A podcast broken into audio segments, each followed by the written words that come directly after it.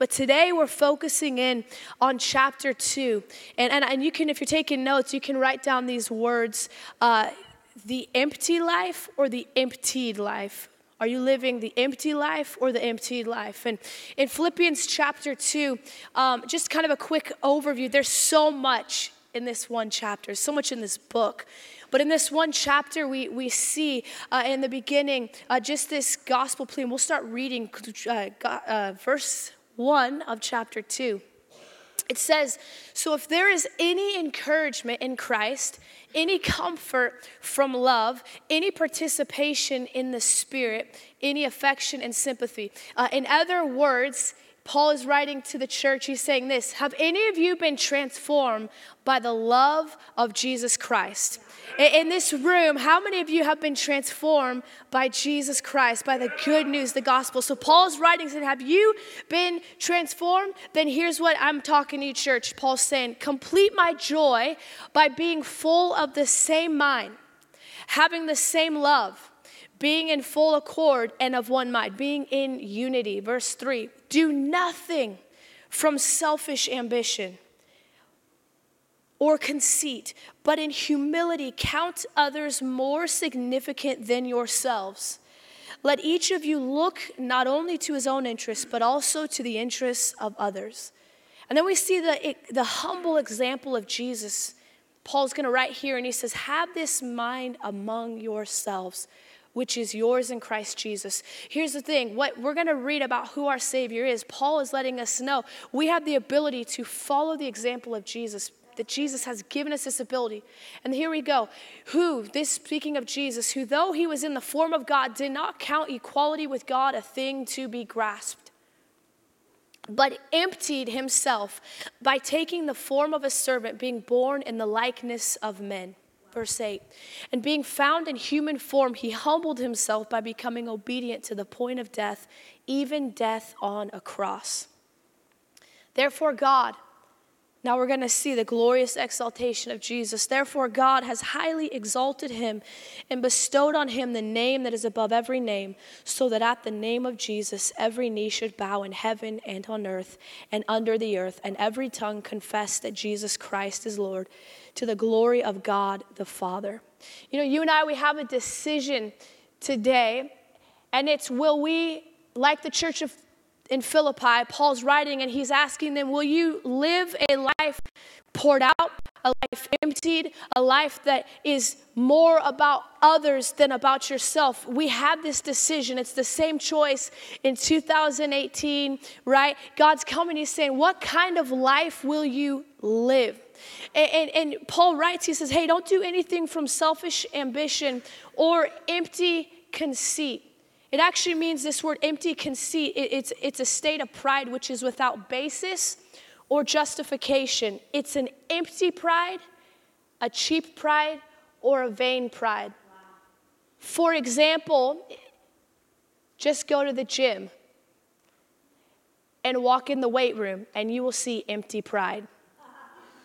You ever seen those people that you, you look at them in the gym then there's confession. You're all like, we don't go to the gym. Okay. you ever seen that person in the gym that you never see them actually work out? They just walk around and they're like, Whew, it's been a tough one today. Sweat, you it's so much sweat you can't even see it. it just just looks like it's everywhere. Right? And you're like, what? First first service I, I withheld the name, but second service I got permission to not withhold the name. Uh, my brother Johnny used to go to the gym with me. He still works out a lot. So all the first service people are like, oh, you know he's going. So 13 year old, go to 13 year old Johnny going with his older sister to the gym. And uh, Johnny um, was working on fitness at this time. And, uh, and so he would turn on the treadmill and he would hop to the side. And he would have the treadmill going at a very high speed. If you've ever used a treadmill, uh, you don't actually have to run. It just has to look like the treadmill just has to go to track your distance. So he'd go really fast while standing there, letting the treadmill go so it'd work up. And then he'd hop on at a slower speed, and people would be like, Wow, you ran five miles? Like, it's been a tough one.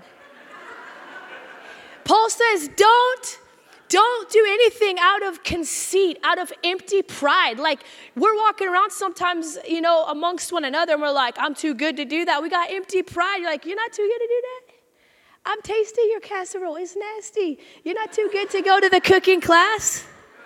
Do nothing. I'm just kidding. You can bless me with your casserole.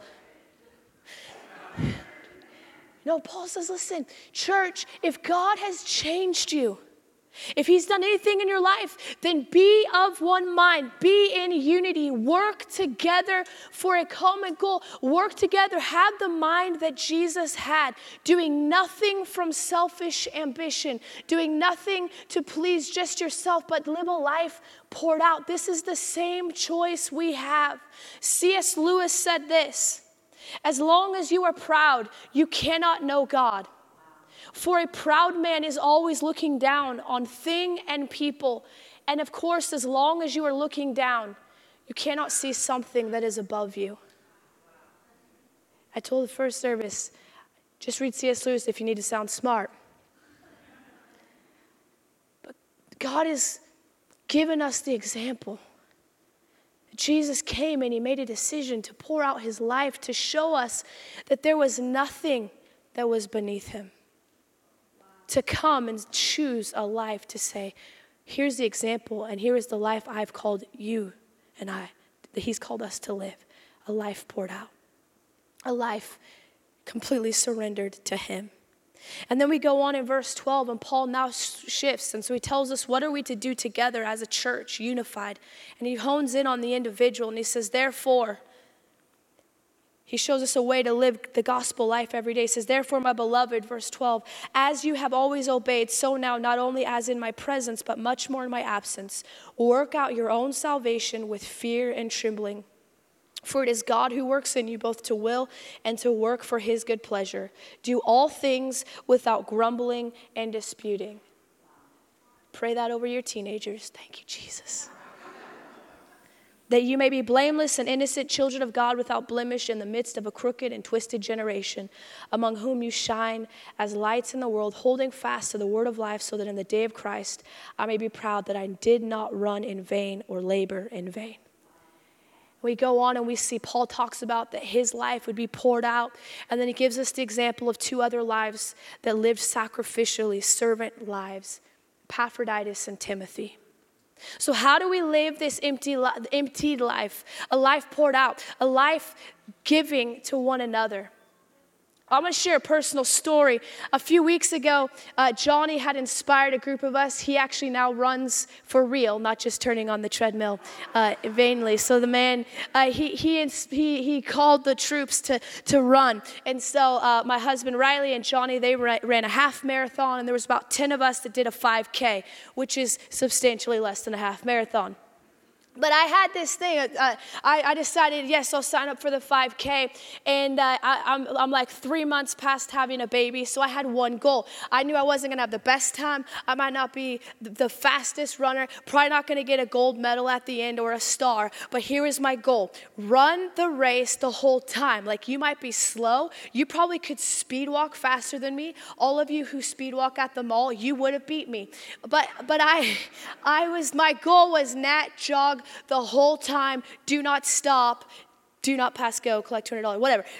And so that was my goal. Just don't stop. So I start the race, and uh, here I am. I'm just doing my thing, going slow, but I'm not stopping. I'm not going to walk at all. And early on in the race, there's this guy, and he, in the 5K, and so he all of a sudden jogs past me faster. I'm like, "Cool, you go, dude." And uh, and, and, and a little bit later, I just keep doing my thing, and, I, and he's walking, and I pass him. Like a couple minutes later, I'm still doing my slow jog, and here comes Mr. Speedman, and he runs past me. And so now I'm like, well, you might beat me, but you didn't birth a baby three months ago, so eat that. So pretty soon, this is going on the whole race. I, I keep jogging at my normal speed, and he keeps suddenly speeding past me, and within minutes is walking out of breath. I figure something out. I think I'm the goal. I think as long as he beats me, he feels good about himself. So this is his mission. I have become the slow runner that he's trying to beat. I get you, right? So now the, the finish line is you go over this bridge up and you come down the bridge and you hit the finish line. So I start approaching this bridge knowing I am almost there, never stop to walk. And as I'm going, now I'm this man runs past me like his pants are on fire. Like like he forgot, he didn't get the memo that it wasn't a 100 meter dash. He starts running, I mean like ferociously, awkwardly fast. And I'm like, he's trying to beat the woman that had a baby three months ago. And so this guy starts speeding. I'm about to be like, bravo, you beat me. And then I come over the bridge. And about 50 yards from the finish line, I find Mr. Firepants on the side of the bridge. He looks over one side. He comes to look over the other side, 50 yards from the finish line, and he shoves his head through the bars and is puking his guts out over the bridge. And here's where I came right past him to the finish line. I beat that man. Come on. If that man would have just ran his race, not been so full of empty pride or trying to beat me and just ran in his lane, he would have far surpassed me probably a mile and a half ago. But he got so sidetracked looking to the right and to the left, trying to beat me, that he actually lost his own race. And you know, the thing is, is that for you and I, we are not running just an ordinary race. We are running a relay race a race that requires us to walk in unity and as a team. We're going to watch a clip really quick of a relay race. You can clap, that's some good running. That's what we all want to look like after Thanksgiving, right? We are running a relay race, not just our own race. You know, they say that in a relay, a four man relay, that there can actually be teams that the four individual men are better sprinters. On any given race, they can beat the other team, the other guys, but they will actually lose the race because the other team is a better team.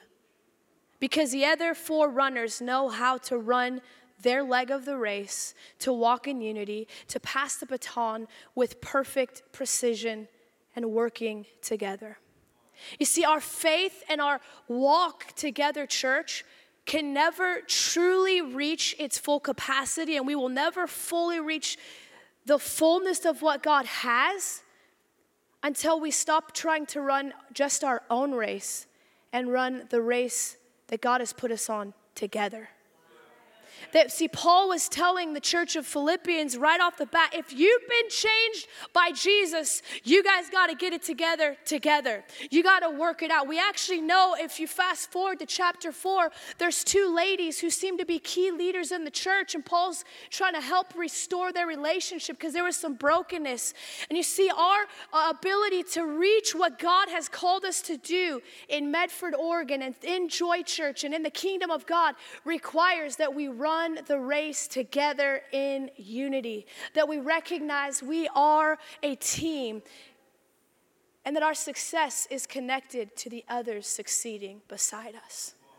But the second reality is this is that the strength of the unified team is found in the discipline of each individual.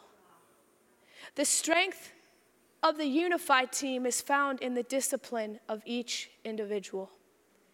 You know, we see in, in that video that all four men have to personally give energy to becoming the best athletes they can be so they can become the best team they can be. And Paul writes in Philippians 2, he says to work out your salvation with fear and trembling. He takes it, he makes it personal. He tells us to walk in unity, to walk in love, to follow the example of Jesus. But then he shines the light on us as individuals. He says, Hey, each one of you personally work out your own salvation with fear and trembling. Take heed to yourself, personally grow. And you know what? The power of the church, the, the, the power of the church is found when each individual takes heed to himself and begins to grow personally in our walk with Jesus. And then we come together in unity That is where power happens. The Bible says in Psalms 133 that where the where you the brothers dwell together in unity, that's where God commands a blessing. And there is power in the church when each of us say, I'm taking heed. I'm gonna, I'm gonna get, I'm gonna watch my walk. I'm gonna get into the word of God. I'm gonna allow God's word to live in me and change my journey. Because when each of us come and recognize that I want to cheer the next person on, that they would grow in their walk with Jesus, because as they grow, it actually helps me grow. Have you found this very frustrating reality? Is that God oftentimes makes our growth have to be connected to community. Everyone is perfectly unselfish when they're all alone. Right? You're like, man, there's perfect unity in my home. How many people live there? Just me. right? Have you found that God makes often our growth have to be connected in walking in one in love with one another? Right? Making us journey together, that it's in community that God grows us and shapes us. Everybody's a great servant until you are the one called upon to unclog the toilet. Right? Everyone is everyone is so caring and sharing when you have your own pumpkin pie. But watch out how sharing you are when there's one slice and four of you this Thursday. You're like, you don't need those calories. I'll take them for you. Are you with me? Listen, each one of us have to run our race so that we can all win the race together. Are we personally growing in our journey? Are we taking heed? Are we working out our salvation with fear and trembling? Are you guys okay, church? You know, the thing is, is that it's easy to say, I'm walking in unity and I love everyone in this room. But do you know when unity is truly revealed? Is when it's tested. Is when you, you don't really know the strength of a relationship until the opportunity to walk away is there and you say, No way, Jose. I'm to fight this out. And Paul's writing and he's saying, Come on, don't, don't do anything out of selfish ambition or empty conceit fight for unity. You know, my, my dad, he, he's coined this phrase is that we will fight for peace. And as a family, that's something we, we might hash it out till 2 a.m., but we're not leaving until we leave with a hug and we're on the same page and we're working it out. And that's the spirit Paul wanted in the church that, that Jesus wants for his church. That he's saying that we, we sit here and we don't, we don't walk away. We don't leave our marriages behind. We don't leave our, our fellow believers behind. We don't just say, see you, small group. Are you guys with me? But in unity, we say, we're here to fight it out, to work it out, because our ultimate goal is to look like Jesus, and He's working in all of us. So we're going to keep warring for peace and unity and love. Amen? There's way less amens than there should be for that. So here's as we land this plane and the piano, aka my mom, comes up. You see, the living the emptied life is a choice. It's a decision. Jesus chose, says he emptied himself. And you and I have to choose. You know, we can't live off of yesterday's obedience. We can't live off of yesterday. I said, God, I'm all in. I'll, I'll give my life. I'll live with joy and generosity. And that's got to count for today. But the reality is, Jesus said that daily we're to pick up our cross and follow Him. Daily we're to make a decision to live a life poured out. Daily we choose to say, God, I humble myself before you. And I need you to help me to look like you, to live the empty life. And how do we do this? How do we live a life emptied? It's by keeping our eyes on the perfect example, keeping our eyes on our beautiful Savior, Jesus, who He never asked us to do something He never did. If you feel like you've outgiven, well, I just given everything I can give. Jesus came and said, No, there's more to be given. He gave everything. He gave His life on the cross, He gave up the divine privileges of heaven, He gave up the most beautiful uh, everything. And, and He came and He said, I'm here to be a servant servant and he led the way and he says, Follow me. You see, in the relay race, the only way they will succeed is when their eyes are forward not drifting to the right or to the left. And the only way we will succeed in the mission of Christ is when our eyes are not on our problems, when our eyes are not on other people, but when our eyes are on Jesus and His perfect example and we run after Him. It says in Hebrews 12 1, that therefore, there is, since we're surrounded by so great a cloud of witnesses, let us lay aside every weight and sin which clings so closely. Let us run with endurance the race that is set before us. Keep looking to Jesus, the founder and perfecter of our faith, who for the joy that was set before him endured the cross, despising the shame, and is seated in the right hand of the throne of God. How do we live an empty life? It's looking to Jesus, our beautiful Savior. Paul kept coming back to the Philippian church, to Jesus, to the gospel, and knowing that as we keep our eyes on Him, that He who began a good work in us is faithful to complete it. He's doing a good work. Are you guys okay? Maybe you're here and you look at your life and what God's asking what Jesus is asking each of us to do. And you may say, God, I don't understand the work you're doing in me. I'm not quite where I, you want me to be yet. And I think C.S. Lewis, he, he summed it up really well. He said, Imagine yourself as a living house. And God comes in to rebuild that house. And at first, perhaps you can understand what He is doing. He is getting the drains right and stopping the leaks in the roof and so on. And you knew that these jobs needed doing, and so you are not surprised. But presently, He starts knocking the house about in a way that hurts. Anybody feel that? You know? That hurts. And I lost my spot. It doesn't seem to make any sense. What on earth is He up to? And the explanation is that he is building quite a different house from the one you thought of. Throwing out a new wing here, putting on an extra floor there, running up towers, making courtyards. See, you thought you were being made into a decent little cottage, but he is building a palace, and he intends to come and live in it himself.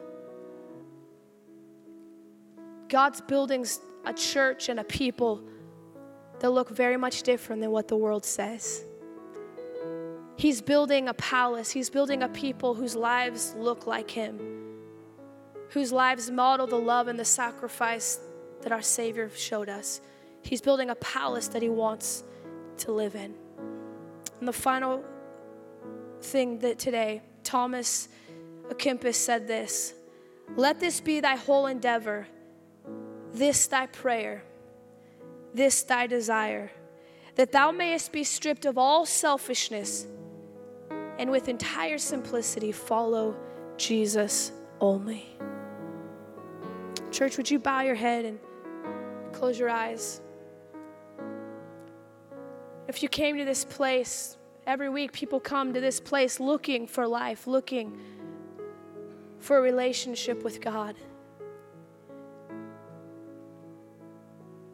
And we have a God who came, who laid down the, the beauty of heaven and the divine privileges, and he emptied his life, and he came as a servant, and he walked the dusty roads and was tempted in all ways, yet without sin, and willingly laid his life down to take our place.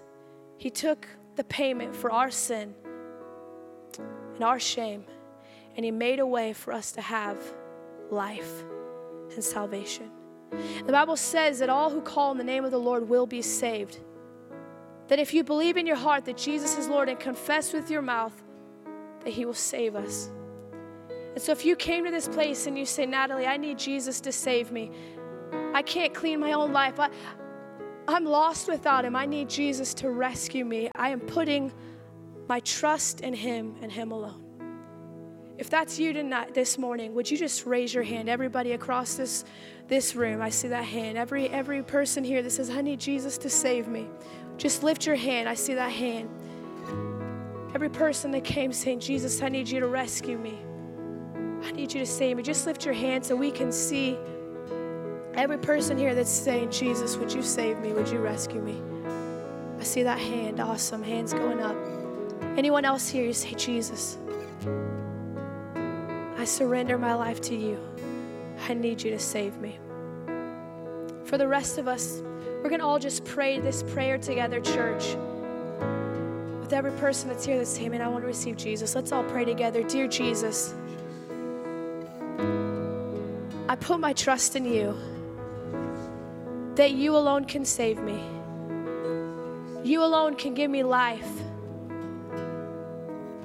and hope. I receive your payment, the payment for my sin. I receive your life. Help me to follow you all the days of my life. I want to follow your example and live a life poured out. Thank you, Jesus. In Jesus' name, amen. Church, can we just give the Lord a shout? For the rest of us, if we'd stand to our feet, and if you're here and you say, Natalie, I, I want to be